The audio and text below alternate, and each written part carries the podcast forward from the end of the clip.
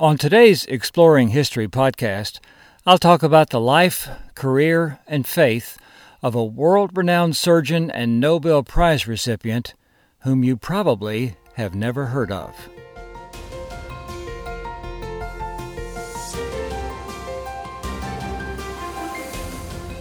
Welcome to Exploring History with Ray Notgrass, a production of Notgrass History.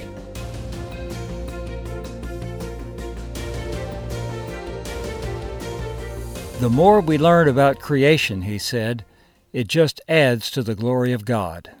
Regarding science and faith, he said, Personally, I've never seen a conflict.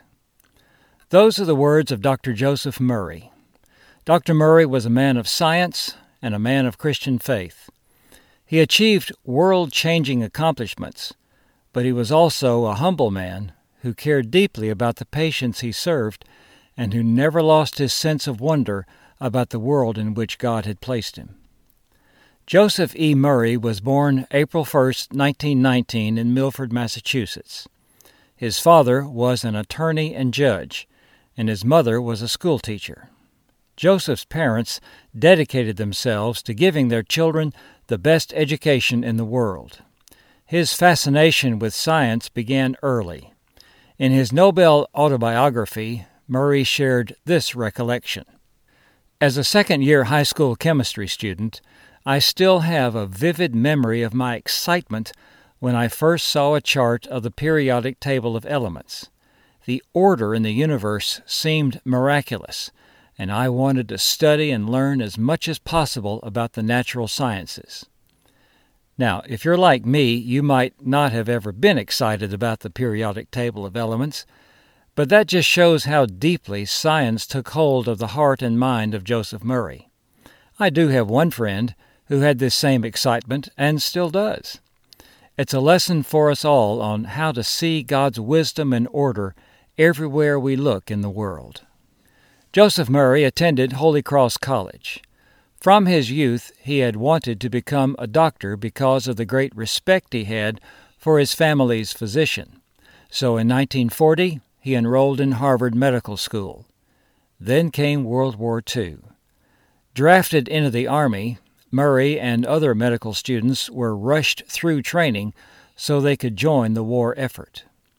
Murray was assigned to Valley Forge General Hospital in Pennsylvania, where he helped soldiers who had been burned and disfigured in the war. He learned about the intricacies of the human immune system when dealing with skin transplants. He also learned about the human spirit from soldiers who endured multiple surgeries, intense and prolonged pain, and permanent disfigurement, but who persevered. One patient who had a profound impact on Murray's life and career was Charles Woods.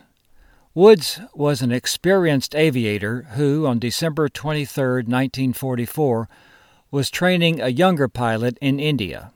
They were flying a plane carrying 28,000 pounds of aviation fuel to be delivered to China. The young pilot made a mistake in taking off, the plane crashed, and the fuel erupted in a giant fire.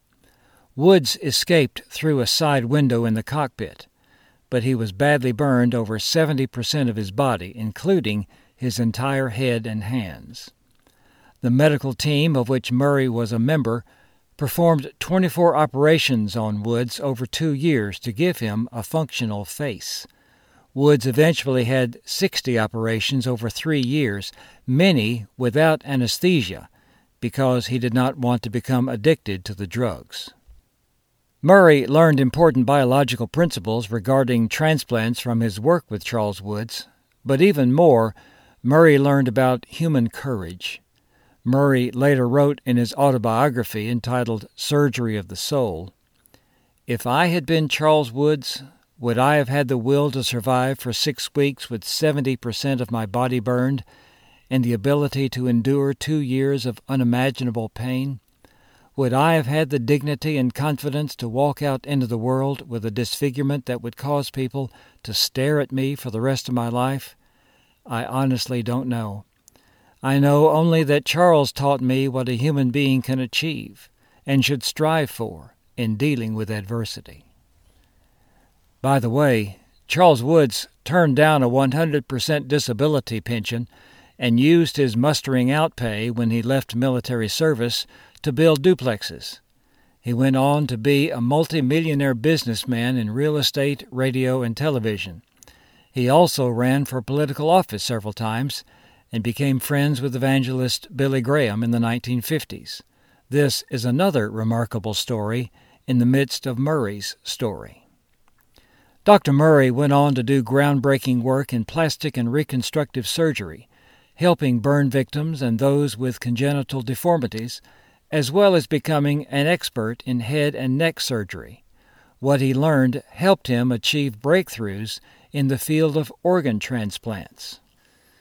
On December 23, 1954, the date is important, Murray performed the first successful kidney transplant between identical twins Ron and Richard Herrick. Ron and Richard were 23 years old at the time. Richard had advanced kidney failure, and his only hope was to receive one of his brother Ron's kidneys. Murray gave serious, prayerful thought to the ethical question of whether it was right to take a kidney from a live donor. No doctor had ever done that before.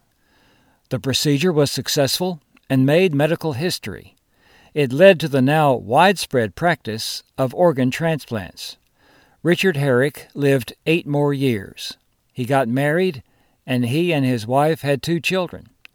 At the time Joseph Murray performed the operation, he was 35 years old. Two days after this groundbreaking surgery, Murray performed another procedure that demonstrated his humility and dedication to healing. On Christmas Day 1954, he sewed up a simple cut on a young boy's forehead in a hospital emergency room. Murray later said, I would never not respond in an emergency. That's what being a doctor is.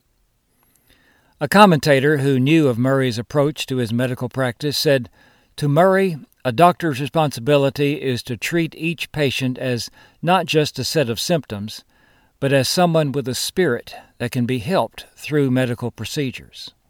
In 1959, Murray performed the first kidney transplant from a non identical donor. Then, three years later, he performed the first successful kidney transplant that used the organ of a deceased donor. Murray helped develop the protocols that surgeons have used around the world for this kind of surgery. He is considered the father of organ transplantation. Murray maintained a lifelong connection with and compassion for his patients. In 2004, Murray and original kidney donor Ron Herrick attended the U.S. Transplant Games in Minneapolis and together lit the Olympic torch there. When organ donor Ron Herrick died 58 years after the surgery, Dr. Murray had no doubt that he wanted to attend the funeral in rural Maine. Multiple generations of the Herrick family attended the service. Murray noticed that they all looked like the twins, Ron and Richard. Murray realized that Richard's children and grandchildren would not have existed if he had not performed the surgery. Murray became one of the leading experts in his field. He taught numerous medical students at Harvard Medical School and shared the Nobel Prize for Medicine in 1990. One comment about Murray's work was that it proved to a doubting world that it was possible to transplant organs to save the lives of dying patients. Yet Murray always remained humble about his own and mankind's understanding of the world. Again, in Murray's words, I think the important thing to realize is how little we know about anything, how flowers unfold, how butterflies migrate. We have to avoid the arrogance of persons on either side of the science religion divide who feel that they have all the answers. We have to try to use our intellect with humility. Physician Joseph Murray had a worldview that honored God in his heart and in his work. This is how Murray once expressed his faith regarding his work. Work is a prayer, and I start off every morning dedicating it to our Creator. Every day is a prayer. I feel that, and I feel that very strongly. Murray also had this to say We're just working with the tools God gave us. There's no reason that science and religion have to operate in an adversarial relationship. Both come from the same source, the only source of truth, the Creator. Dr. Joseph Murray was married to the wife of his youth for 67 years. When Murray died in 2012, he was survived by his wife, six children, 18 grandchildren, and nine great grandchildren. As Murray had requested, a song played at his memorial service was one made famous by Louis Armstrong, titled, What a Wonderful World. Psalm 139 expresses this same wonder at how God created human beings. The psalmist wrote, For you formed my inward parts, you wove me in my mother's womb. I will give thanks to you, for I am fearfully and wonderfully made. Wonderful are your works, and my soul knows it very well. We tell about Dr. Joseph Murray as one story in the World View portion of the high school curriculum Exploring World Geography published by Notgrass History. I'm Ray Notgrass. Thank you for exploring with me the life of a man of science and faith, Dr. Joseph Murray.